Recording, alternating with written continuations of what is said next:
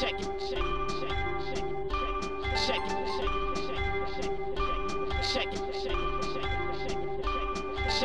Zapraszamy na kolejny odcinek podcastu Codrive.pl, a w nim Grand Prix Australii po raz drugi odwołane. Czy aby na pewno wszystkie 23 wyścigi w tym sezonie się odbędą? Lewis Hamilton podpisał kontrakt. Przez najbliższe dwa lata będziemy oglądali Brytyjczyka w Mercedesie. Jak to wpływa na sytuację George'a Russella? Kolejne wpadki sędziów. Wracamy do tematu punktów karnych, które niekoniecznie dbają o bezpieczeństwo na torze. Max Verstappen jako najmłodszy kierowca w historii zdobywa wielkiego szlema, a Mercedes dalej boryka się z problemami. Lewis Hamilton modli się o lepszy wynik na Silverstone. Toto Wolff za to zrzuca winę za nieudane Grand Prix Austrii na McLarena i Lando Norrisa. Rozdajemy propsy i disy za Grand Prix Austrii. Kimi Raikkonen bardzo podpadł Cezaremu. Przyjrzymy się także Alfie Romeo, w której nie brakuje tempa, ale brakuje kierowców. Na koniec ruszamy do Włoch. Przed nami kolejna runda ELMS, a na torze zobaczymy WRT i Roberta Kubice. Zapraszamy!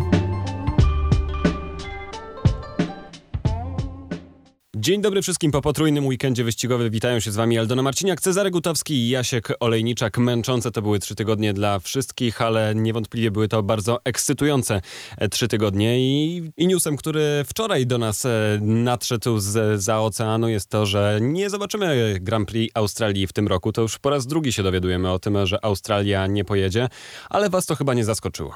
Nie zaskoczyło, dlatego że od początku, kiedy ogłoszono kalendarz, to można było w ciemno wytypować rundy, które są zagrożone. E, I tymi rundami była Kanada, e, to, była, to był Singapur i to była Australia. I głównie ze względu na obostrzenia tak naprawdę panujące w tych miejscach. E, Do tego jeszcze dochodzą tory uliczne, prawda? Wiecie, ciekawe jest to, że tę decyzję podejmuje się już teraz, podczas gdy to Grand Prix było zaplanowane na listopad. Tutaj też wychodzi taka przezorność Australijczyków, którzy wolą dmuchać na zimne. Tak było w przypadku na przykład um, tenisowego Australian Open, które przez bardzo długi czas było zagrożone, potem było przestawiane. Już w trakcie turnieju zostali wyproszeni kibice z trybun po to, żeby e, potem wrócić, więc dużo tam e, zamieszania. Ciekawi, że podobnych deklaracji na razie nie słyszymy ze strony Brazylii, Meksyku, które są wcześniej w kalendarzu zaplanowane. E, Ewidentnie tym lokalizacjom bardziej, bardzo zależy na tym, żeby Formuła 1 do nich przyjechała, mimo że jeżeli spojrzymy na to z czysto e, logicznego punktu widzenia, czy zdrowotnego punktu widzenia, to jeśli już coś by się miało odbyć, to prędzej Australia niż Brazylia czy Meksyk. Różnica polega na tym, o czym e, Cezary mówił. Tor uliczny versus e, tor permanentny. Na tych drugich oczywiście o wiele łatwiej jest zorganizować jakby co kompletnie zamknięty event. Tak czy inaczej, szkoda, bo Australia to no może nie jakieś super ciekawe ściganie, ale na pewno świetne miejsce do odwiedzenia. No jest to fantastyczny weekend co roku i w ogóle Melbourne jest jednym z najwspanialszych miejsc, do jakich jeździmy w ciągu roku. Zresztą tak samo jak i inne odwołane wyścigi. Singapur, fantastyczny weekend wyścigowy, naprawdę. Tor też może, znaczy Melbourne to w ogóle skrajnie jest nieciekawy wyścig. Zresztą tor był przerabiany e, na ten sezon, żeby atrakcyjnie, atrakcyjnie ściganie, więc w tym roku tego nie sprawdzimy. E, Singapur, no ciekawszy wyścig generalnie, ale też nie sprzyjasz takiemu szalonemu ściganiu. Natomiast sam weekend y, kapitalny i to samo zjawisko Melbourne, Montreal to jest tor, na którym są też świetne wyścigi, który też jest takim bardzo klimatycznym, bardzo fajnym miastem. Y, i tracimy, no generalnie wyścigi uliczne, na, na to trzeba jeszcze zwrócić uwagę, choć Melbourne to nie jest wyścig tak bardzo uliczny jak Singapur, E, dlatego że Singapur jest de facto w mieście, w mieście mieście, a e, Melbourne jest w parku Alberta, który znajduje się na terenie Melbourne, ale no nie, nie są to ulice miasta, tak? Tam nie ma bloków, e, bloków naokoło. Wa- ważne jest to, że to, że to Victoria, stan Victoria odwołuje e, Grand Prix, czyli to jest znowu Australia i z tego co rozumiem, tam były jakieś możliwości, żeby ten wyścig się odbył, tylko że były pomysły typu, żeby ludzie siedzieli po kilka tygodni w hotelach na kwarantannie Doskonały. po przecie do Australii, co oczywiście w świecie Formuły 1 absolutnie jest nie do wykonania. No i Tenisiści tym- to zrobili.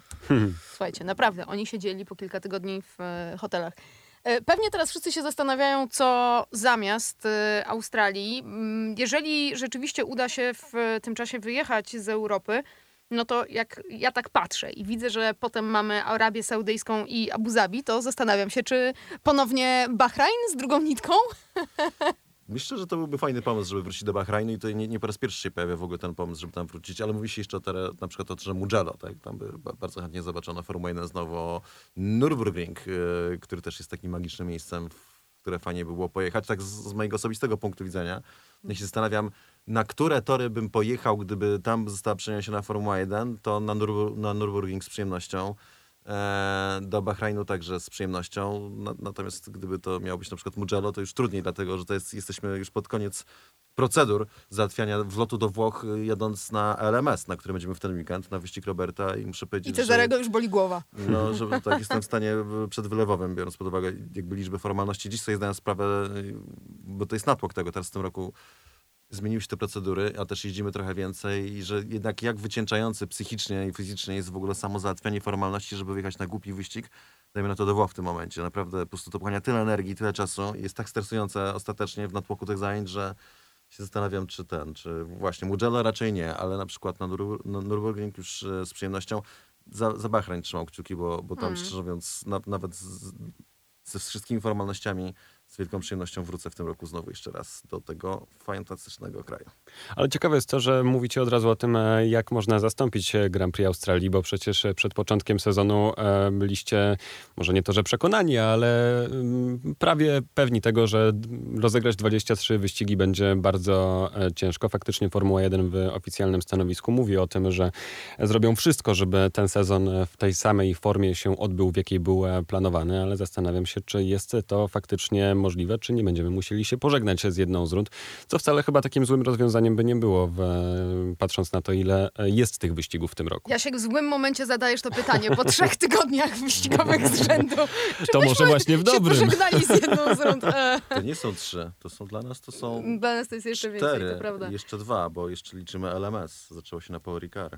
No, my jeszcze troszkę mamy, to prawda. W każdym razie mm, to są dwie osobne rzeczy. To znaczy, jedna, czy się uda e, zrealizować 23 wyścigi, i druga, czy się uda zrealizować te wyścigi, które miały być planowane. Co do tego drugiego nie mamy wątpliwości, że nie. I, I myślę, że nie mamy wątpliwości, że to nie jest ostatnia zmiana w kalendarzu, jeśli chodzi o te rundy, które pozostały. Mm, wiemy, że Formuła 1 będzie robiła wszystko, żeby żeby te 23 wyścigi się odbyły nawet za cenę pozostania w Europie na dłużej. Natomiast y, ja słyszę gdzieś tam y, cicho, że y, umowy z broadcasterami są takie, że musi być przynajmniej 21 w tym sezonie, więc y, myślę, że no to będzie takie minimum, które zostanie zrealizowane bez względu na wszystko. COVID pokaże, a przejdźmy może do Louisa Hamiltona, który rozgrzał nas wszystkich w ten weekend, chociaż nie jesteśmy raczej zaskoczeni tym, że podpisał nowy kontrakt, co warto głośno podkreślić.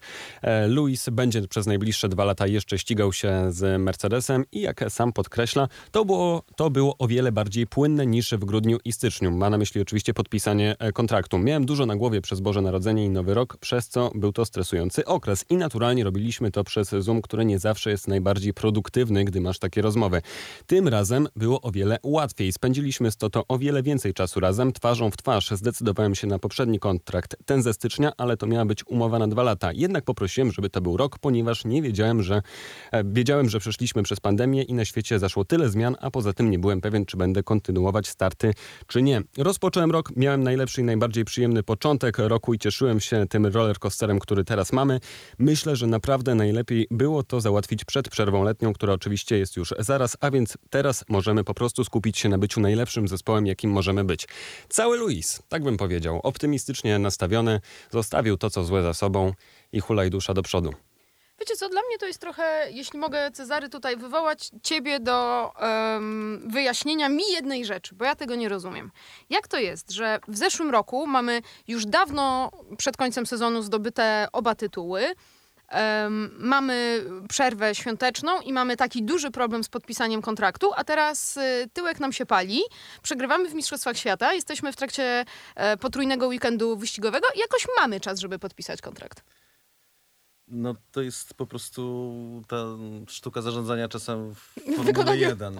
Nie tam się toczyła oczywiście cała wewnętrzna dynamika w relacjach między Luisem a zespołem i wydaje mi się, że nawet nie tyle z Luisem a zespołem, co bardziej Luisem, a już a na poziomie zarządu Mercedesa i, i no, były te oczywiste rozbieżności w stylu Luis uważał, że co prawda jest ciężko w ogóle i tutaj trzymał kciuki za wszystkich i, i współczuł wszystkim, ale jednak chciał mieć podwyżkę. E, podczas gdy no, zarząd Mercedesa ponoć wstawił ultimatum, powiedział, że powyżej pewnej kwoty po prostu nie wejdzie i to była niższa kwota niż zarabiał dotychczas na przykład. I z tego, co się mówi, ten kontrakt jest zawarty na kwotę 36 milionów funtów, a Luis chciał 50 początkowo, natomiast ma dostać, odmówiliśmy chyba nawet ostatnio, a ma dostać za to e, większe premie, e, premie jak mo- można się domyśleć za zwycięstwa, za punkty i przede wszystkim za tytuły.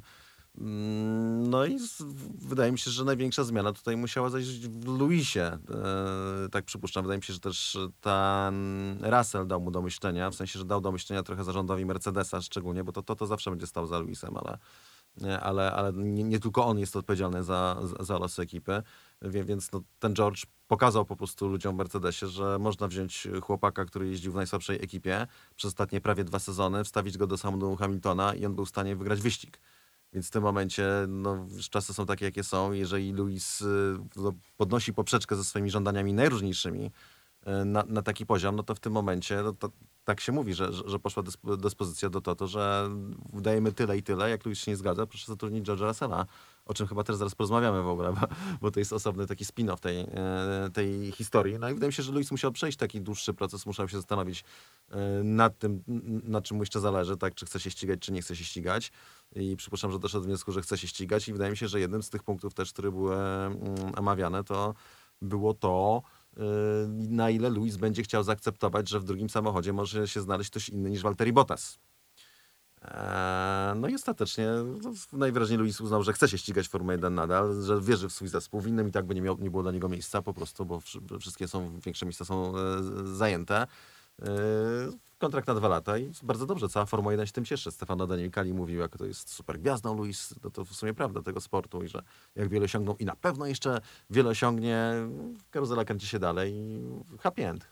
Ale do tej karuzeli jeszcze chcą wskoczyć e, Valtteri Bottas i George Russell. Tydzień temu mówiliśmy o tym, że George raczej się oddalił od e, Mercedesa, po czym pojechałeś na Red Bull Ring i w padoku usłyszałeś, że wszyscy są niemal pewni tego, że George Russell już ma to miejsce w Mercedesie. Więc jak to wszystko teraz wygląda po, po podpisaniu tego kontraktu? No mówiąc szczerze, są pewni tak jak ja byłem pewien przez większość tego czasu. Ostatnio mnie do, dopadły wątpliwości po prostu patrząc e, po tym, jak zachowywał się Lewis Hamilton podczas tej konferencji czwartkowej przed Grand Prix Styrii, to było bardzo takie obrazujące jego stan ducha.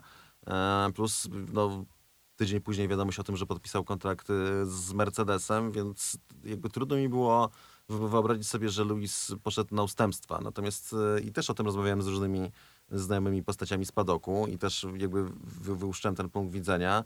Yy, No i ich spojrzenie jest takie, że jednak to Luis musiał ustąpić, także musiał sobie zdać sprawę, że Mercedes zrobił dla niego tyle i tyle przeszłości i teraz jest moment na to, żeby zgodzić się na to, że Mercedes zagra na przyszłość, że, że po prostu, że musi sobie zabezpieczyć następcę dla Luisa i że ostatecznie to była ta decyzja z jego strony, czy jemu to odpowiada, że będzie startował George'em, czy nie. Oczywiście w oficjalnej komunikacji ekipy to cały czas y, trwa ten casting i cały czas no, zastanawiają się, czy zatrudnić Walteriego Bottasa, czy jednak wziąć e, George'a Russella. Jeszcze zmiana narracji George'a samego, który ewidentnie zrobił się jakiś taki smutniejszy, bardziej przyciszony, który zaczął się przyznać, że błędy popełnia w wyścigach, e, coś, czego nie chciała przyznawać jego rodzime media nie chciały tego przyznawać, a on to zaczął przyznawać, co było takie dość charakterystyczne. Ewidentnie to był jakiś tam pokłosie rozmowy, prawdopodobnie z Toto, którym powiedział, tak George, jesteś super szybki w kwalifikacjach i tak George, byśmy ciebie chcieli, ale zobacz, że jest to, to, to, to i to robisz. Eee, I nagle George zaczął o tych e, kwestiach mówić głośno, więc to, czytając to z całą, pewno, z całą pewnością jak dla mnie to nie było pewne w tym momencie. Natomiast to jeszcze raz, padokowe, padokowe przekonanie jest takie, że George absolutnie nikt sobie nie wyobraża, żeby George nie przyszedł do Mercedesa w przyszłym roku. A wyobrażamy sobie, co w takim razie e, w tej sytuacji z Walterim e, Bottasem, który tak z jednej strony się pokazuje nie najgorzej w tych wyścigach, ale pamiętamy, co też wyczyniał na, na torach. Ponoć management Walteriego Bottasa był widziany w Williamsie mm, podczas tego, podczas tego weekendu. Williams, czyli oczywiście ekipa, z której Walteri Bottas przyszedł do Mercedesa w 2017 roku, w której mm, osiągał bardzo dobre wyniki, no ale też oczywiście wtedy Williams był w innym miejscu. Wydaje mi się, że to jest taki najbardziej naturalny krok dla Bottasa, jeżeli chciałby zostać w Formule 1 z jednym zastrzeżeniem. E, Walteriemu Bottasowi trzeba by było zapłacić za miejsce, podczas gdy taki Nicolas Latifi płaci 12 milionów za miejsce. I Williams musi się zastanowić, kogo w tej nowej erze potrzebuje. Czy bardziej potrzebuje Walteriego Bottasa, który powiedzmy byłby w stanie wyciągać z tego samochodu tyle, ile George Russell w tej chwili, czy chce się zamienić w takiego drugiego hasa i mieć e, dwa miejsca przeznaczone dla kierowców, którzy nie tylko um, poprowadzą ten bolid, ale przede wszystkim wniosą duży budżet. Jeszcze mówi się o tym, że e, to Dieter Renken wysnuł takie, że mi się w to nie chce wierzyć, że Bottas mógłby, wylądować w Alfie Romeo, dlatego że jeździł w ekipie Aret w Formule 3, zdobył mistrzostwa, a przecież Fred Wasser jest... Z Fredem Wasserem. Tak, tak, tutaj... e, a- Jednego fina za drugiego fina. A, To już byłaby jakaś wielka sympatia do tego narodu. Zamienił stryjek, e, a wydaje mi się to bardzo mało prawdopodobne. Wydaje mi się, że absolutnie prędzej w tym fotelu znajdzie się jakiś e, kierowca, po prostu, tak jak mówię, drugi kierowca Ferrari po prostu w tym fotelu. E, drugim samochodzie. Alfa Romeo. Natomiast no, no Valtteri to tak jak mówi Aldana, no owszem Williams, ale mm, raczej nie na zasadzie takiej, że o witaj Valtteri, z- tylko trzeba by coś by za tego Bottasa było gdzieś zapłacić. Nie wiem, czy Mercedes chętnie będzie płacił, szczególnie teraz, kiedy mamy takie ciężkie czasy e, i limity budżetowe, co prawda nie na kierowców, ale jednak e, czy będzie chciał płacić za fotel, za miękkie lądowanie dla Bottasa. To już musiałby to, to tak naprawdę chcieć bardziej tego. E, natomiast są inne możliwe, no bo tam kontakty Williamsa i Mercedesa są zacieśniane. Silniki i tak po, podpisany nowy kontrakt na dostawę silników i z tego co rozumiemy, to też właśnie szersze zapatrzenie częściami Mercedesa ma płynąć strumieniem do Williamsa. Tak jak ma to teraz miejsce w y, Aston Martin. Nie wiem, czy do takiego stopnia aż, ale jednak w tym kierunku, więc y, y, to jest jakby ta, ta, tam jest duży potencjał na jakieś tam zniżki i ten i po prostu dogadanie się w kwestii fotela dla Valtteriego Bottasa. Jestem ciekawy, jak długo jeszcze będzie to wszystko trwało, kiedy się dowiemy, kto będzie finalnie drugim kierowcą Mercedesa. Czy to bardziej zimowe będą decyzje, czy przed końcem sezonu się dowiemy? Jak myślicie? Wy wróżycie? Mm, Myślę, że dobrze by było dla wszystkich, żeby te decyzje zapadły wcześniej niż później. E, George Russell, chociaż on tutaj no, akurat nie ma zbyt wiele do powiedzenia, bardzo by chciał, żeby, e, żeby to się okazało w e, trakcie przerwy. To to Wolf zapowiadał w ten, mm, w, ten, w ten weekend, że spodziewa się, że w trakcie przerwy wakacyjnej to zostanie ustalone i to brzmi jak taki rozsądny termin, więc myślę, że nie sądzę, żeby był powód, żeby, żeby czekać z tym aż do końca sezonu tak naprawdę. Chociaż wcześniej zapowiadał, że tak, że to będzie koniec sezonu. A, to żart był przecież taki. Ach, no nie- przepraszam, ja się nie znam ten- na żartach naprawdę. Bo to niemiecki humor, austriacki. To też i polski trochę, nie? Bo to przecież Trochę i tak. rumuński. A to ciężka, To- to- to- ciężka mieszanka. Jak słychać. Tak. Zostawmy panów z Mercedesa i przyjrzyjmy się temu, co rozgrzało wszystkich na pewien moment podczas Grand Prix e, Austrii. Mianowicie punktem wyjścia jest tutaj Lando Norris, który już zarobił łącznie 10 punktów karnych. Za incydent z Sergio Perezem kolejne punkty na jego konto wpadły. Przypomnijmy, że jak osiągnie 12 punktów, to dostanie nagrodę w postaci bana na jeden wyścig. E, Co o tym wszystkim myśli Lando? Nie naraziłem nikogo na niebezpieczeństwo. W rzeczywistości było odwrotnie i wszystko robiłem bezpiecznie. Dlaczego miałbym za to zasłużyć na punkty karne? Dlaczego miałbym zasłużyć dziś na punkty karne za to, że ktoś wjechał w żwir? I ja tutaj się z Lando zga- zgadzam. To jest y, temat rzeka. Cezary nabrał powietrza, bo rzeczywiście dużo jest do powiedzenia o tym, bo to jest kwestia y, kilku rzeczy. Więc y, mm, po pierwsze, tego, czy chcemy, żeby kierowcy się ścigali, czy nie. Po drugie, kwestii punktów karnych, powodów wprowadzenia punktów karnych i sposobu użycia punktów karnych. Możesz rozrobić pierwszą kwestię, jeśli chcesz. No powód wprowadzenia punktów karnych to Nie, nie, pierwsza to było, czy chcemy No. się ścigać.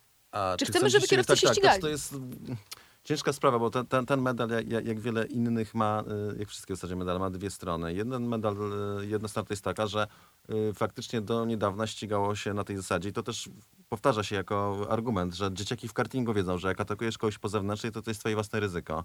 Jak się pchasz tam, gdzie nie trzeba i nie jesteś w stanie jeszcze tej pozycji wykończyć, czyli po prostu wyjść przed rywala szczególnie, no to w ten czas martw się sam. Yy, I to zostało zmienione w Formule 1 przepisem, który mówi, jak to Fernando Alonso powiedział, you must leave the space, you must leave the space, jak to krzyczał. Fernando ostatnio dużo krzyczy w ogóle przez radio, tylko na szczęśliwie nie tak jak Kimi Raikkonen. A nie zawsze krzyczał? W McLarenie poprzednim razem też miał Nie, no, dużo radio jest z ciekawych McLarena, ja wiem, ale ostatnio, mówię w ostatnich latach.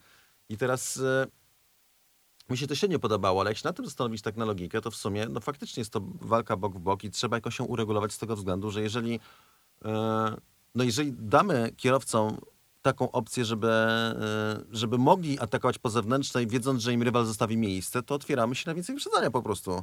Więc na więcej akcji na torze. I, I w tym momencie z tego punktu widzenia to się wydaje słuszne, no bo no bo ostatecznie chodzi o to jakąś walkę fair play, chodzi o to, żeby kierowcy jednoscy z tyłu chcieli atakować e, i żeby mieli okazję do atakowania, więc może niekoniecznie DRS, chociaż DRS moim zdaniem się sprawdza bardzo dobrze i, i był potrzebny.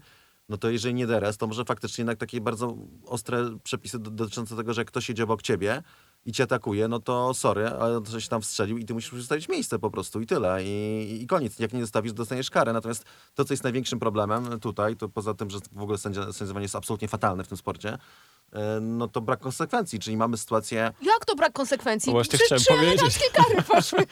Tutaj konsekwencja wyścigu. była wyjątkowa. Bo ta pierwsza striggerowała dwie kolejne, ale jak był atak Louisa Hamiltona po starcie na, mm, do, do gra, Imoli. na, na Imoli, y, po starcie na y, Verstappena i Verstappen go wywiózł, moim zdaniem zrobił dobrze akurat, to nie było kary. I Massi mówi, e, trzeba dać, Massi jest dyrektorem wyścigów, e, więc to nie on daje karę, on zawsze broni, zawsze tłumaczy, to też zresztą wytłumaczył wszystko.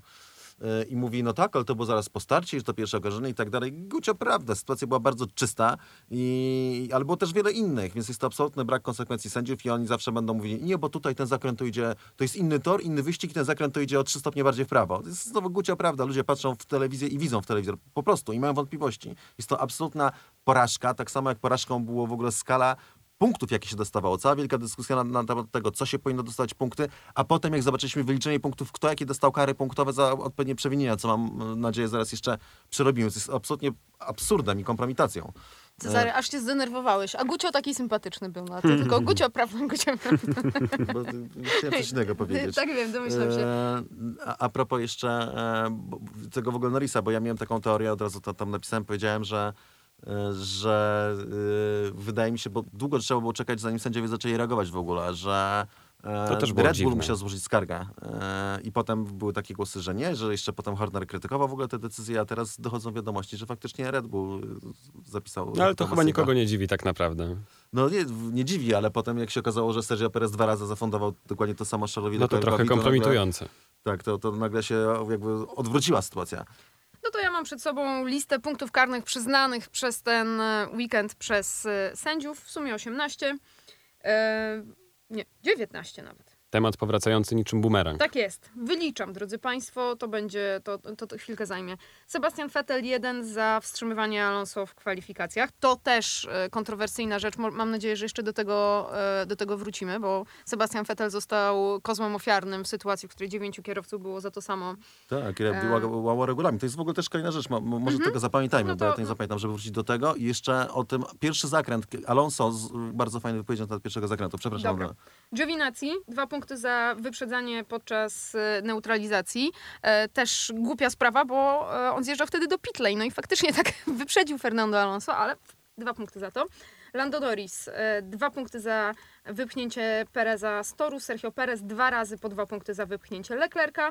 Z toru Yuki Tsunoda dwa razy po jednym punkcie za przekroczenie białej linii przy wjeździe do, do, do pit lane.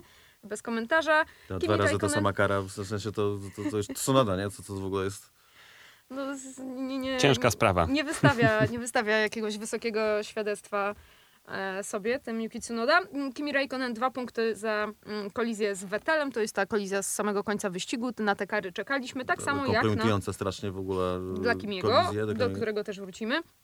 Latifi i Mazepin trzy punkty za nierespektowanie e, podwójnych żółtych flag, wtedy właśnie, gdy Raikkonen wjechał w e, Fetela. I teraz e, pytanie, czy te punkty karne, które miały być przyznawane w idei kierowcom, którzy jadą w sposób niebezpieczny po to, żeby kumulacja tych punktów sprawiła, czyli 12 w ciągu roku, sprawiła, że zostają wyeliminowani z jednego wyścigu. Czy faktycznie jest y, dobrze, czy, czy dobrze jest ten system wykorzystywany, skoro, skoro e, Punkty karne dostają punkty karne osoby... dostają, dostają ci, którzy przekroczyli o 20 centymetrów e, linię wjazdową do pitentry.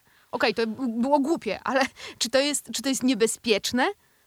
Znaczy akurat jeśli chodzi o ciągłą linię, To to, już zawsze bliżej jest do bezpieczeństwa. Wiesz, to jest potencjalnie e, niebezpieczne zagranie. I tutaj, no w zasadzie one wszystkie są potencjalnie niebezpieczne, bo, bo znajdują się na torze wyścigowym. Natomiast faktycznie tutaj ten szczególnie Słuchaj, Lando bycie Norris na to torze krytykował. wyścigowym jest potencjalnie niebezpieczne. To prawda, ale szczególnie Lando Norris to bardzo dobrze wyłożył i krytykował i mówił, że powinno się dawać kary w momencie, kiedy stwarzasz bezpośrednie zagrożenie na torze. Bo też moim zdaniem już generalnie jakieś za, za totalnie głupie incydenty. A Lando mówi, ja po prostu wyjechałem, pojechałem swoim torem.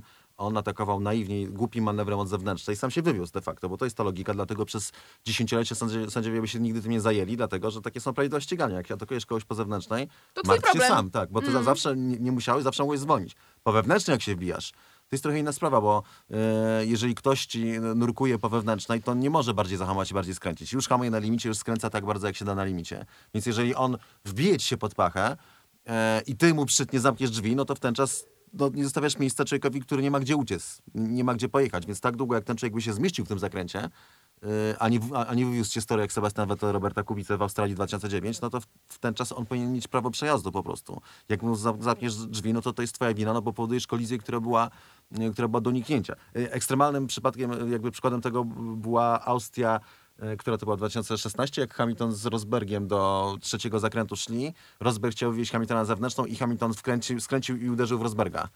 Czyli był co prawda hamsko wywożony, ale sam skręcił i wjechał w drugiego kierowcę. Czyli no w ogóle jakieś absurdalne, że, że to Rosberg został odpowiedzialny w ogóle za, za ten wypadek. Mimo tego, że chciał pojechać hamsko z nim, no to jednak to Hamilton spodał kolizję, bo on skręcił w auto, które jechało obok. No ale wiadomo, Hamilton się wyrządził własnymi, jakby miał własny regulamin, w zasadzie brak regulaminu przez te e, wszystkie lata. Mm, Tak czy inaczej, to co jest uderzające w tym wszystkim, to to, że e, dostają po trzy punkty za e, podwójne żółte flagi Latifi i Mazepin. Kara słuszna, bo żółte flagi są bardzo... To, to, to jest, no, ale to nie po raz pierwszy kierowcy ignorowali, po raz, znaczy nie po raz pierwszy, nie po raz pierwszy nie zostali wszyscy ukarani. To w tym sezonie się głównie ogóle odzywają te o- os- osobny sygnały. temat. Natomiast Kimi Raikkonen za to, że wjechał w auto, które jechało przed nim w prawym łuku, musiał, on musiał zawęzić, żeby jechać Wettela jeszcze do prawego zakrętu. No, dwa punkty za coś takiego, kiedy, kiedy zniszczył wyścig, no, oni nie jechali, bo punkty, no ale jednak zniszczył dwa samochody w absolutnie niewytłumaczalny, kompromitu, kompromitujący sposób. To, to, jest, to, to, to jest na punkty, nie na dwa, tylko na pięć minimum.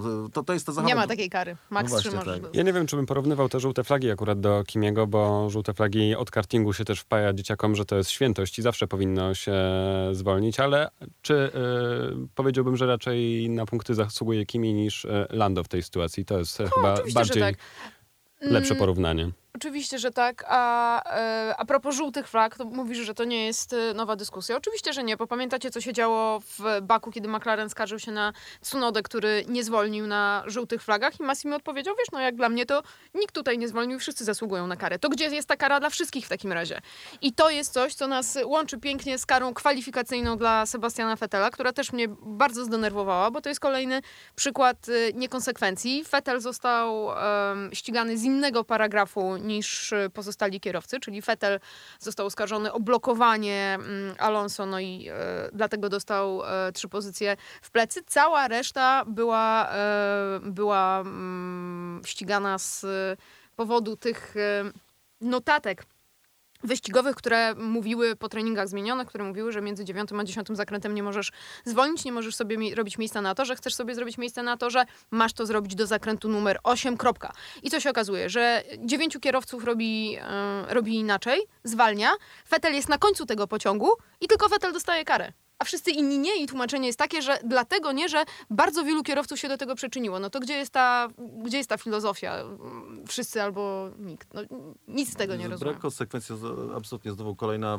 Albo decydujemy, że nie wolno zwalniać między zakrętem 9 i 10 i egzekwujemy tę karę i wszyscy kierowcy, którzy zwolnili, dostają karę A zobacz, to. to pokazuje, jaki ma autorytet Massi. Czy też jakiego nie ma. Nie, a, Massi, nie, Massi ma wielki autorytet, dlatego No że Massi powiedział teraz, że on się nie zgadza, że system punktowy jest super w ogóle, że jest od dawna No, i że w ogóle nic to nie stało źle zrobione. Tak jak Massi, nie?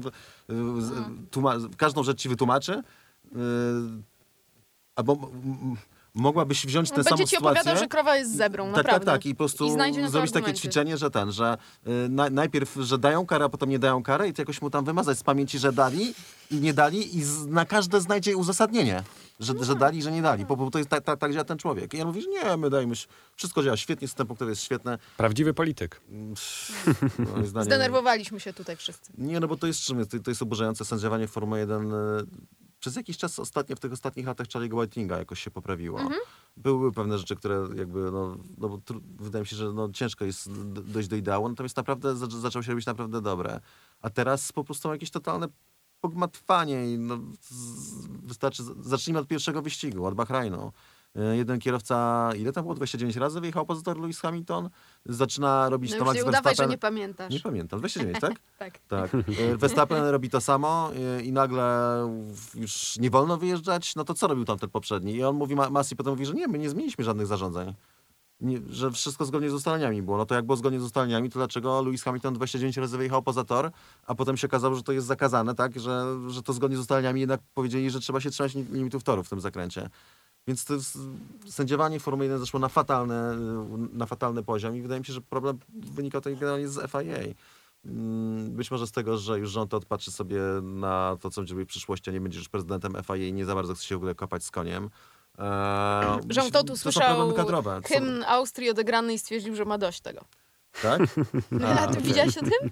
Nie, słyszałem tam coś. Widziałem, jak się szykowali, patrzyłem na te wszystkie mementki i tak dalej. Sobie myślałem, że będzie ciekawie, ale ja nie jestem tacy, tacy wiecie, jak. Nie powiem, że mi się podobał ten Jeszcze Polska nie zginęła w wykonaniu Edyty Górniak, ale to jednak było znacznie lepsze, jak mi się wydaje, niż tamto. O, oj I pod tak. muzykę przynajmniej śpiewali, nie? W sensie, że do rytmu. Nie, dla mnie ten hymn to był, to był jakiś dramat. Zobaczyłam tych wszystkich panów oficjeli, właśnie Żana Toda w, w garniturach, stojących na baczność e, przed e, kapelą rockową, I dziewczyną w t-shircie, która... To było dopiero rozwiązanie. Wyobraź Ameryka sobie? wchodzi do Formuły 1, proszę Państwa. Słuchajcie, to jeszcze trochę Was e, podenerwuję, bo a propos kar i sędziowania, to Fernando Alonso jeszcze ciekawy wątek nam do tego wszystkiego dorzucił i trochę mnie tknęło na moje młodzieńcze lata, kiedy to zaczynałem oglądać Formułę 1, czyli lata 2005-2006 e, i wtedy w pierwszym zakręcie był bardzo często młyn. I było ciasno, te samochody były dużo mniejsze i wszyscy, albo w większości zostawali na torze, a kto na torze nie zostawał, to już dalej często e, nie jechał. Fernando Alonso zwraca uwagę na to, że pierwszy zakręt już nie jest takim e, rodeo, tak to nazwę, bo kierowcy uciekają z toru i korzystają z zewnętrznych, tak jak chociażby na Red Bull Ringu jest piękna przestrzeń poza pierwszym zakrętem, gdzie można uciec. I że jest zdziwiony, że nikt za to kar nie dostaje, bo ludzie, którzy wyjeżdżają z toru, wyjeżdżają przed Fernando, a czasami się zdawało, zdarzało, że startowali za nim. Co wy na to w takim razie? No ja byłem na tym spotkaniu w ogóle, znaczy spotkanie, to było na Zoomie e, z Fernando i, i obserwowałem dokładnie i no Fernando to ostatnio dużo marudzi się zrobić taki bardzo pryncypialny i ten i generalnie wali pięścią w stół i był Wiek. chciał kar, no dokładnie. Jak to możliwe? Za moich czasów. Chciałby kar dla wszystkich za wszystko e, i bardzo surowych sędziów, natomiast on to bardzo dobrze wytłumaczył i on o tym mówił już po pierwszym wyścigu, że stracił miejsca w pierwszym zakręcie, bo kierowcy wyjeżdżali na zewnątrz, poza linię, po prostu biorąc e, inny tor jazdy. I potem opowiada, że wystartował chyba jako jedyny kierowca wyprzedzał na starcie masowo, wyprzedził Ricardo, wyprzedził Leclerca, zahamował do pierwszego zakrętu i mówi, czuję się jak głupek, dlatego że oni po prostu pojechali, nie spuścili nogi z gazu, pojechali po zewnętrzne i wyjeżdżają 50 metrów przede mną. I do tego jeszcze się podczepiałem pod kogoś z przodu. E, To no, tam padło takie e, przypuszczenie, że może po prostu się nie zmieścili. On mówi, nie, nie, nie, oni by się sp- spokojnie się schamowali, tylko po prostu ze względu, po to, tylko po to, żeby pojechać szybciej, pojechali e, z premedytacją, wyjechali na zewnętrzną i pojechali po torze. Ma rację. I, I ma rację, znaczy, jeżeli jest to dozwolone zgodne z regulaminem, a jest, no to, znaczy jest, nie jest właśnie, no bo po, pojechali poza torem. No, Po prostu im, pojech, zaryzykowali, tak, uznali, że im to będzie darowane, tak jak za- zazwyczaj się to daruje. Natomiast formalnie rzecz biorąc, ci ludzie nie zmieścili się w torze w pierwszym zakręcie i zyskali pozycję, więc y, to ewidentnie podpada pod karę i to rzeczy można zobaczyć, tak, przecież mają powtórki, więc ewidentnie po czymś takim powinno się posłać kary dla tych kierowców. Y, Natomiast tu błąd tkwi w tym, że mm, nie, ma, nie było systemu, tak jak na większości torów masz y, zasady, że jak wyjdziesz poza tor, no to musisz wrócić na ten tor tą i tą drogą. No fakt jest taki, że ostatnio też było z Verstappenem, tak jak we Francji im go rzuciło Tak, w pierwszym tak. zakręcie. No ale on nie- na tym nie zyskał. Raczej. Ale powinien był stracić, w skrócie, a nie stracił. Znaczy stracił nie tylko jedną stracił? pozycję no, na, na, na, na Hamiltona. No znowu, to wchodzimy w te kwestie dyskusyjne. To, to teraz ja nie chcę tutaj mówić, że tak, że sędziowie są i że jak ja bym tam był, to bym tutaj od razu wszystko ładnie poukładał. Bo to jest bardzo ciężka materia i zawsze będą jakieś sytuacje sporne. Natomiast zalew ich jakiś teraz pojawił, a to jest zalew, e, i reakcje e, dyrektora wyścigu, no to jest po prostu to jest jakiś absurd, nie? To jest paranoja. Ludzie po prostu takie, takie rzeczy widzą, ludzie takie rzeczy rozumieją i pan Massi sobie może powtarza, że nie, nie, nie, to nie jest ta sama sytuacja, dlatego że e, na tym, na poprzednim torze tarki były biało-czerwone, a to są biało-niebieskie. Natomiast normalne, że człowiek żaden tego nie kupi. No nie jesteśmy debilami, mówiąc w skrócie, tak jak się nas często traktuje. w Formule 1, tylko mamy oczy, tak widzimy, co się dzieje i, i no, można sobie w piękne słowo ubrać wszystko, no ale ostatecznie mamy już takie czasy, że no to przecież nie. Wyświechtane frazesy, a może w innych kwestiach życiowych, nie? Natomiast już takie no, rzeczy tak najbardziej oczywiste, co widać w telewizorze, no to widzimy, tak? I no, tutaj jest duży problem, że polega na tym, że jest kwestia, jest taki obszar w FIA, który mm, bardzo ciężko jest obsadzić osobami kompetentnymi i z, z punktu widzenia, wydaje mi się, zarządców tam FIA, którym, przypuszczam, też mają większe problemy na głowie niż e, obsadzenie tej pozycji.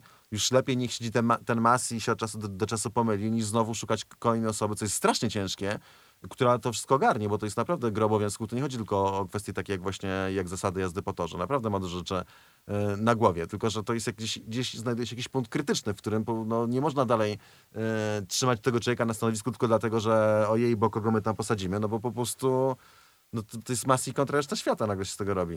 I, ale najgorsze jest to, że po prostu, że ludzie to widzą, kibice, i, i widzą ten brak konsekwencji, no i widzą, że to po prostu strasznie słabo działa i to nie służy Formule 1.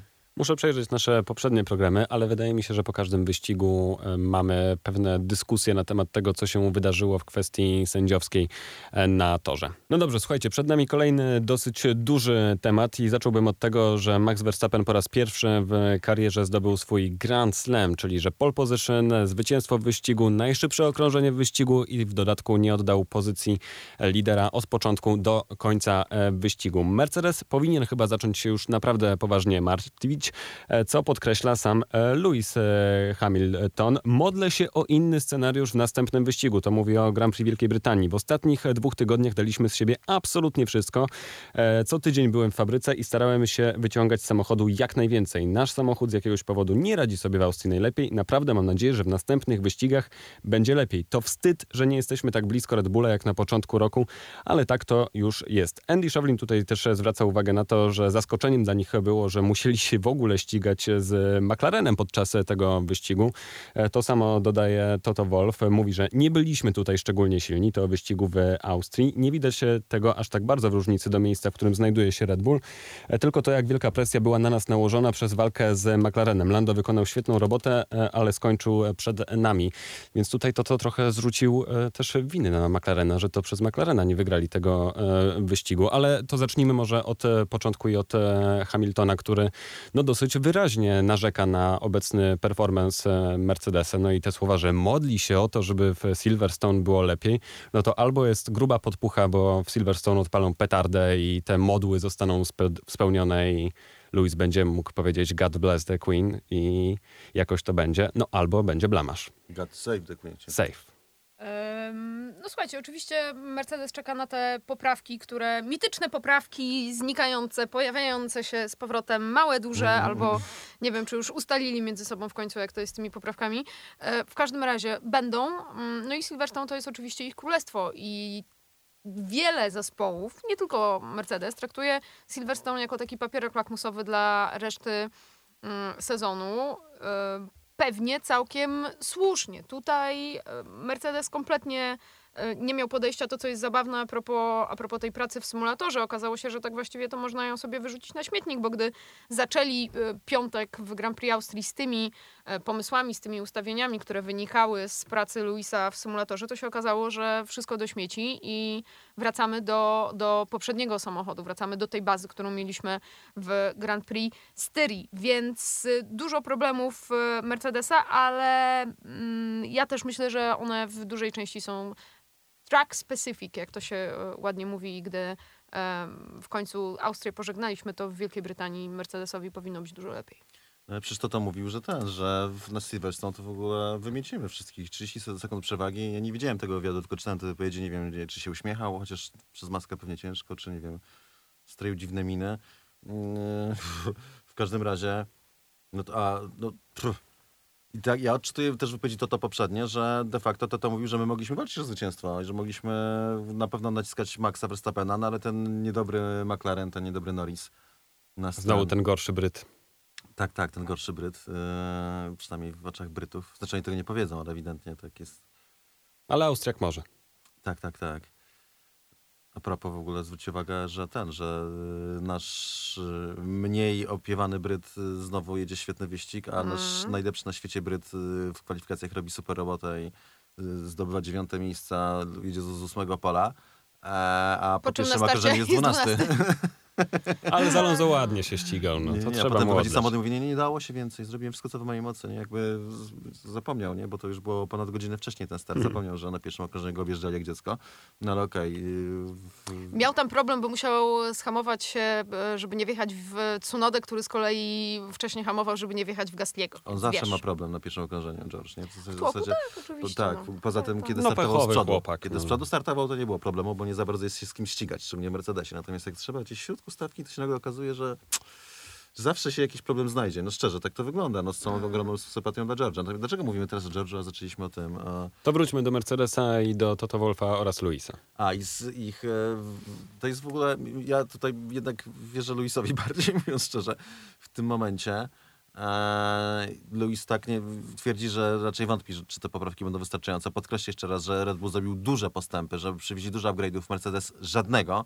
Jest takie trochę odpuszczenie z sezonu, tak mi się wydaje, ze strony Mercedesa, co też się, ciężko się komunikuje wewnątrz zespołu, jak mi się wydaje. Mi się wydaje sądzę, że też e, oni nie mają takiej, nie mogą pójść do Luisa i powiedzieć, słuchaj Luis, no usiedliśmy i postanowiliśmy, że jedziemy do końca sezonu z tym, co mamy, bo, jak, bo i tak strata do Red Bulla jest taka, że, że nie wiadomo, czego dogonimy, a przynajmniej poświęcimy ten czas na przyszłoroczny sezon, to Luis by tego dobrze nie przyjął, więc trzeba jakoś tutaj, stąd była potem cała ta gadanina i całe to zamieszanie, o którym chyba tydzień temu rozmawialiśmy, prawda, o tym, że tutaj Toto mówił, że nie będzie upgrade'ów, potem e, Alison powiedział, że to, to, to zostało źle zrozumiane w ogóle, bo, bo będziemy poprawiać samochód i potem była cała retoryka e, jego i Szewlina, e, Andiego, jak to samochód będzie lepszy, jak to jednym słowem będziemy mieli poprawki na Silverstone, a potem y, 15 zdań na, temat tego, ile jeszcze czasu możemy wyciągnąć z tego, co teraz mamy w ogóle. I tu jeszcze z tych danych, z tego, z tego jeżdżenia, że to jeszcze w tym konkretnym samochodzie tyle rzeczy można upgrade'ować, tyle można y, poprawić. y, A, by the way, coś przewieziemy do Silverstone. Więc to jest, tylko pokazuje, jaki tam nacisk, tak? y, Jaki, jaki jest nacisk w obrębie Mercedesa y, na te kwestie rozwojowe. Tutaj też absolutnie nie można mieć pretensji do nich. Po prostu zaczęli sam, sezon samochodem, który nie był tak dobry jak poprzedni, bo musieli odejść od ideału y, w stronę no, nowych opon i w stronę zmian w regulaminie, które ten y, ideał totalnie rozstroiły. Są ku temu powody. To nie jest wstyd żaden wielki. Po prostu jest 10 zespołów, któryś musi wygrać, któryś musi przegrać. Nie zawsze Mercedes mu- musi wygrywać. Chociaż jest, im się z tym często jest się z tym, tym ciężko im pogodzić, dlatego że te wszystkie oskarżenia i te wszystkie dyrektywy, co wychodzą, co by się nie działo, to Luis wychodzi. Ostatnio sugerował, że ten, że Red Bull ma y, party mode y, w samochodzie, co, co też byłoby zakazane. Tak? Wcześniej Honda podniosła moc silnika, więc oni są tak aroganccy już, że oni nie, nie potrafią zrozumieć, że ktoś inny mógł zrobić lepszy samochód i nie oszukiwać.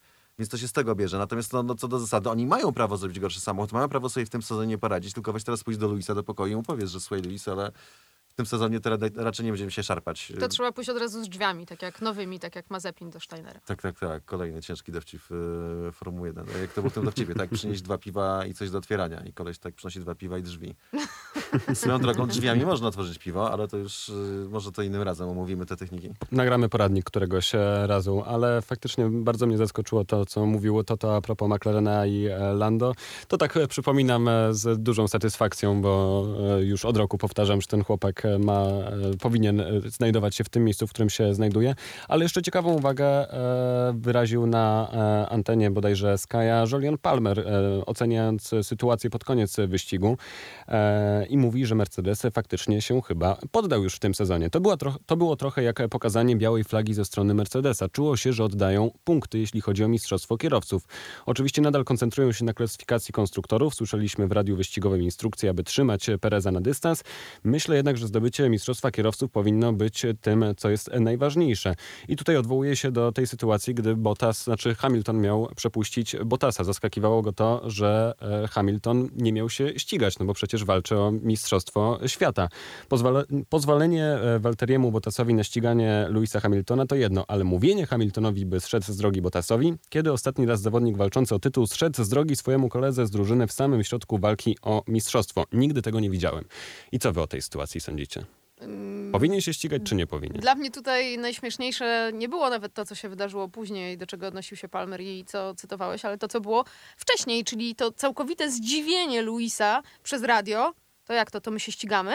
Mając na, mając na myśli walkę z Walterim Bottasem, był z góry był przekonany, że, że utrzymują pozycję, że mają utrzymać pozycję. I co z tego, że Luis jedzie uszkodzonym samochodem i ma niższe tempo, co może mu się zdarzyć jedno, jedno, jedno i drugie, i że ze względu na zespół lepiej by było tego Bottasa przepuścić. Nie, Luis miał tak głęboko w głowie zakorzenione, że, że był bardzo zdziwiony. Jak to, to my się ścigamy? Tak, Rally Racing, ale potem będzie mówił y, po każdym wyścigu wygranym z potężnym za- zapasem, że ten, że nie, nie, nie, Walteri mnie bardzo naciska mnie Walteri, nie? Tutaj Walteri mam bardzo tough competition w walce o to mistrzostwo. Walteri tak mnie naciska, tak mnie, no, szczerze, przecież to jest, to, to jest cały Luis, nie? Wychodzi i takie rzeczy gada, a potem, a, a potem e, w wyścigu przez radio wychodzi, że on nie, nie oczekuje, że się będzie z nim ścigał Walteri Bottas, który akurat mo, tak się składa, że ma szybszy boli w tym momencie. I co, póki co matematycznie ma szansę na Mistrzostwo Świata, prawda? Cały czas walczy o mistrzostwo. Mówił kilka wyścigów temu, że, że, że, że, że ciągle walczy. Więc tak. to znowu takie, to, to jest najpiękniejsze, jest takie powiedzenie, że e, kłamcy należy pozwolić mówić. E, on sam się wygada, bo nie będzie pamiętał, co wcześniej e, pokręcił. I to w, w przypadku Luisa to działa po prostu jak złoto. Słuchajcie, zostawmy już Louisa Hamiltona i garść statystyk może po Grand Prix Austrii, tak zmierzając już do końca tej przygody na Red Bull Ringu. O pierwszym Grand Slamie dla Verstappena już wspomnieliśmy, ale tym samym Verstappen został również najmłodszym kierowcą, który, tego, który to osiągnął. A żeby było mało, to jeszcze został pierwszym kierowcą w historii F1, który wygrał wszystkie wyścigi w trakcie triple headera. No rośnie nam mistrz. Tym wielkim szlemem to też jest e, bardzo ciekawa statystyka, o tym mówiłeś na samym początku, bo to jest coś, co naprawdę trudno zdobyć. Wyobraźcie sobie, że tylko 6% wyścigów Mistrzostw Świata em, kończyło się wielkim szlemem. Naprawdę bardzo, bardzo trudno takie osiągnięcie. Na jej sam fakt, ile mają ci, którzy są przed e, Maxem Verstappenem w tej statystyce, a więc e, Jim Clark, który najwięcej wielkich szlemów, tylko 8, Lewis Hamilton tylko 4, więc e, to wyczyn taki naprawdę godny zapamiętania. Ale powiem wam szczerze, że ten wielki ślep, szlem to... Znaczy to jest taka fajna rzecz statystyczna, ale na dłuższą metę jakoś mnie to nie grzeje, Znaczy, nie wiesz, ziębi. teraz to jest tak naprawdę em, fajne, bo teraz kierowcy mają punkt y, za najszybsze okrążenie, więc mają też powód, żeby o to najszybsze okrążenie walczyć. Kiedy tych punktów y, za najszybsze kółko nie było, no to kwestia prestiżu, ale nie coś, pod co byś specjalnie zmieniał opony pod koniec wyścigu i tak dalej, więc to też e, stąd też wynika mała liczba tych wielkich szlemów generalnie zdobytych. Dalej lecimy ze statystykami.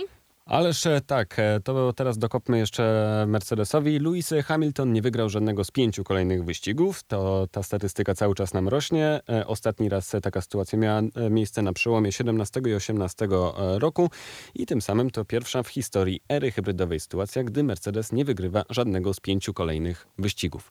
Taki niechlubny rekord sobie dopisali. I to jest idealny komentarz do tej sytuacji. E, To był dwust- dwusetny wyścig Sergio Pereza, to w ramach takiej e, ciekawostki. McLaren e, po raz, e, czy może nie po raz pierwszy, ostatni raz do wyścigu startował z pierwszej linii w trakcie Grand Prix Brazylii w 2012 roku, więc masa czasu minęła. To wszystko za sprawą tego nielubianego Brytyjczyka, który zresztą e, już w tym sezonie zdobył więcej punktów niż przez cały zeszły sezon. To I przejdźmy. pierwszy swój w Formule 1 także. Tak jest. Przejdźmy do propsów i disów. Ja w zeszłym tygodniu zaczynałem, więc e, może tym razem Cezary. To kto powie Lando Norris? Ty? Eee, zaczynamy od e, propsa, tak? Tak. To ja nie powiem Lando Norris w takim razie. To No. nie powiem Lando Norris. Tak, ja, tak jak sobie tu patrzą w ten e, komputer, to powiem Carlos Sainz. Dem. Carlos Sainz, Zabrałeś. który zbliżył się już na dwa punkty do e, Charlesa Leclerca. Carlos Sainz, który był szybszy od Charlesa Leclerca. Co prawda miał odwróconą strategię, mm, no ale jednak był szybszy. W kwalifikacjach też był szybszy, dobrze pamiętam? Że Tak. startował z wyższej pozycji, więc... No i jeszcze wyższej, bo on jeszcze skorzystał na tym cofnięciu Wettela, ale Clark nie. No właśnie, więc e, no, mamy taką sytuację, kiedy Carlos Sainz po prostu ewidentnie na tym etapie sezonu jest od Leclerca lepszy, coś czego bym się nie spodziewał. Aldona.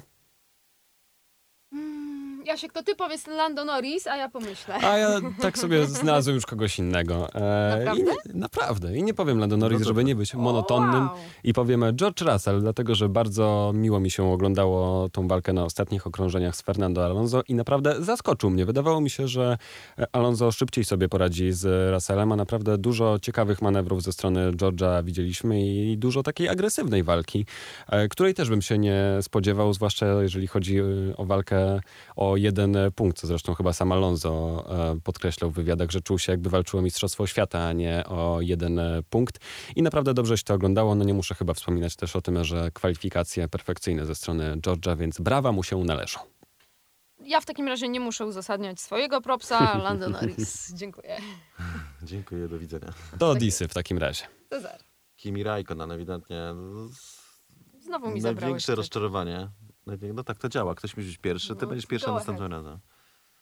Absolutnie, znaczy po pierwsze cały ten ciąg tego sezonu, e, gdzie od początku widać, już zresztą było widać, ale w tym roku wybitnie widać, że Kimi już nie ma po prostu serca do jazdy, a ciągle na siłę po prostu forsuje ten temat i sam na siłę się pchał na ten fotel. Kiedy nie chciał go zespół, to zadzwonił do właściciela, żeby go, y, żeby mu to miejsce ocalili i teraz y, tak, bąki zbija zamiast jeździć porządnie.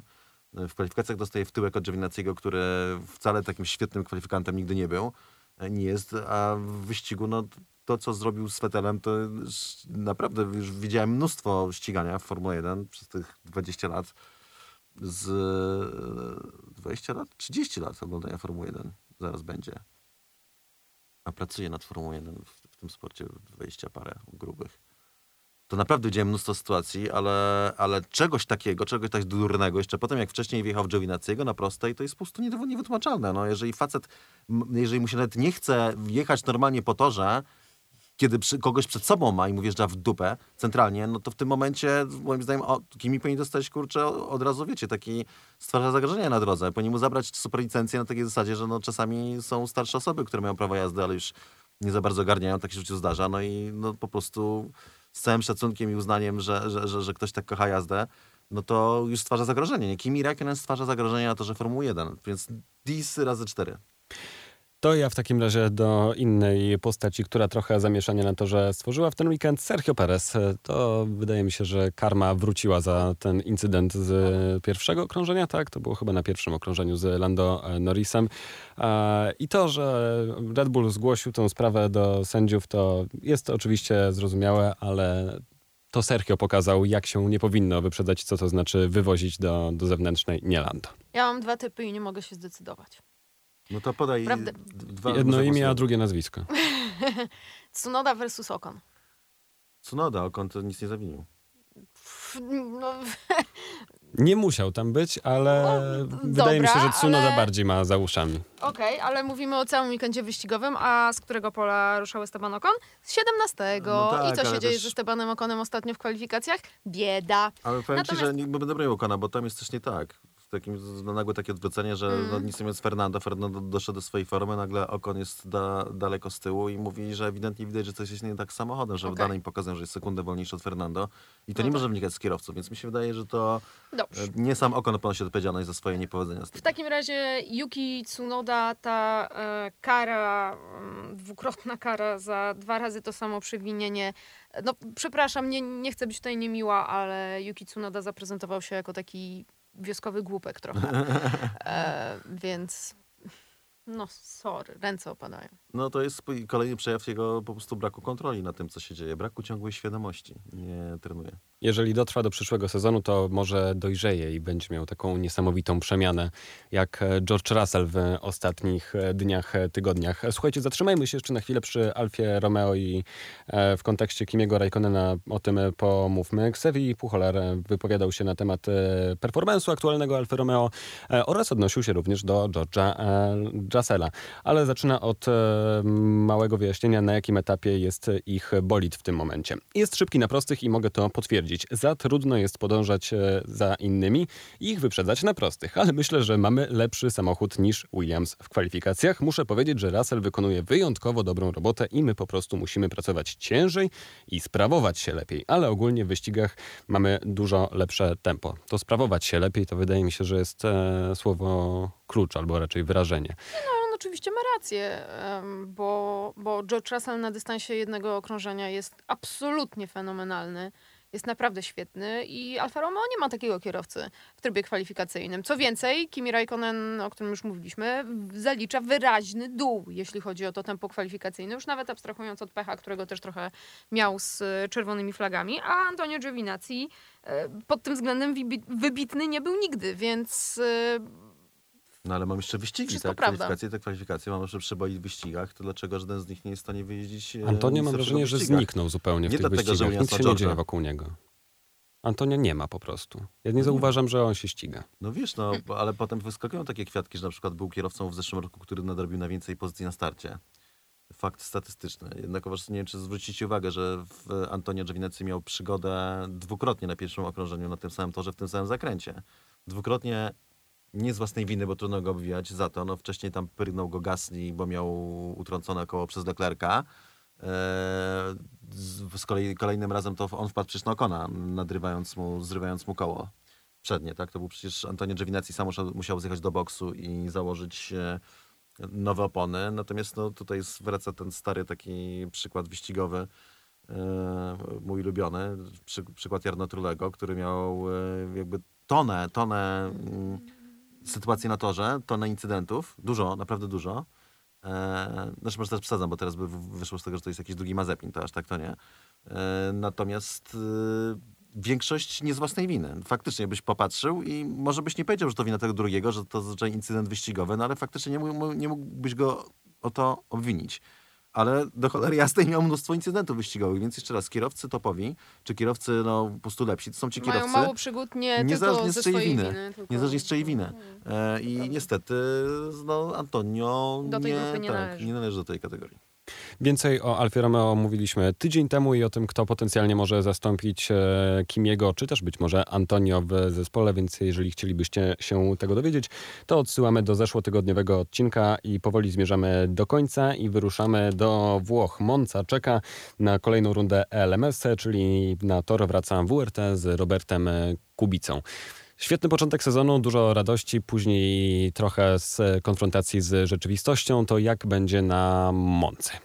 Tak naprawdę musimy się liczyć z tym, że będzie podobnie, bo pierwsze wyścigi z zupełnie różnych powodów były wyścigami absolutnie wyjątkowymi i na e, Paul Ricard ostatnio mieliśmy taki reality check. E, na Moncy może być tak samo. No tor będzie zupełnie inny. Robert ostatnio, jak gadaliśmy, mówił, że z pewnych względów może być im jeszcze ciężej. Natomiast mi się wydaje, że tutaj ostatecznie kluczem będzie jakaś dynamika wewnątrz zespołu, dlatego że jednak na Paul Ricard coś się wydarzyło i nie będziemy robić jakby wideo z igieł, e, no bo nie było tam żadnej awantury i generalnie komunikacja w zespole, tak jak widzimy, jest dobra, ale no ewidentnie było widać i przyznał to sam Vincent Voss, czyli szef ekipy i o tym mówił też Robert sam osobno, że były u pewne ustalenia podjęte wcześniej i zespół zmienił decyzję i nie trzymał się tych ustaleń, e, doprowadzając do sytuacji, w której mając samochód na prowadzeniu, ściągnęli go wcześniej na pit stop, e, zamienili kierowcę, który miał jechać jeszcze jeden stint i dojechali do mety na, pi- na piątej pozycji. To jest w dużej mierze konsekwencja tego. Nie całość, bo jeszcze tam była kwestia kary i, i, i tak dalej i w ogóle jeszcze pecha z tym safety carem. Natomiast to do zasady, oni poddali pozycję na torze, mimo tego, że Robert jechał z Robert przez cały weekend mówił o tym, że trzeba będzie jechać ostrożniej i wolniej, bo trzeba będzie oszczędzać opony, żeby lepiej nie ryzykować, żeby ten, że- żeby po prostu trzymać to tempo niższe. Oni to wszystko wiedzieli. I mimo tego go ściągnęli i wstawili w to miejsce Deletraza wbrew planom, poświęcając pozycję na torze. Psując jakby zagranie strategiczne, sam Vincent to przyznał. Hmm, Tak, tak więc było. y, pytanie, czy zespół wróci do tej linii, bo mi się wydaje, że też z ich punktu widzenia też nie chcę, żeby jedna osoba, szczególnie kierowca, była tą osobą, która no, no, będzie ten zespół całkowicie prowadziła i no, no, brała wszelkie zasoby, bo to też jest takie trochę demoralizujące, że, że, że ten, że jeden człowiek za, zawsze albo prawie zawsze ma rację, więc wydaje mi się, że to była taka próba jednak zaakcentowania, że to nie jest zespół Roberta Kubicy, tak, który się nam panoszy, no, nie No panoszy, tak, że tak, po prostu tak, z, tak, tak, z tak. otwartym sercem daje na Mhm. dłoni swoje, tak, swoje doświadczenia i swoje przemyślenia. My też mamy jakieś swoje pomysły i nie musimy się wszystkim zgadzać, tylko w momencie, kiedy się nie zgadzamy z czymś w tym konkretnym momencie wyścigu, to tracimy pozycję lidera na torze. Oddajemy ją. E, I do tego jeszcze nie kończymy na podium. Tak więc y, pytanie, jak to się rozegra ostatecznie, tak jak i w większości przypadków. Na linii, e, moim zdaniem, Robert, zespół, czy ta komunikacja wróci do tego, y, do tego punktu, w którym e, Była nie będziemy tak. Mhm. tak, nie będziemy zmieniać nagle decyzji wbrew temu, co wbrew ustaleniom, czy, czy jednak będziemy dalej iść w tym kierunku. Jeżeli pójdziemy w tym drugim kierunku, to niestety To bieda. nie, Trzy nie punkty różnicy. dobrze. Trzy punkty różnicy między G-Drive a WRT w tym momencie. Jeszcze a propos e, ekipy i składu, e, jedna wiadomość. Louis Deletras po COVID-zie wraca do kokpitu. Kilka tygodni go e, nie było, ale napisał mi wczoraj czy przedwczoraj, że wszystko w porządku, już bardzo dobrze się czuje i, i jest gotowy do walki, niemniej jednak parę tygodni stracił. I tym optymistycznym akcentem skończmy dzisiejszy program. Będziemy się przyglądali temu, jak WRT poradzi sobie podczas tego weekendu. Oby okoliczności były równie optymistyczne, co e, nastrój teraźniejszy Luisa Delatraza. Za dzisiaj dziękujemy. Aldona Marciniak, Cezary Gutowski, Jasia Kolejniczak.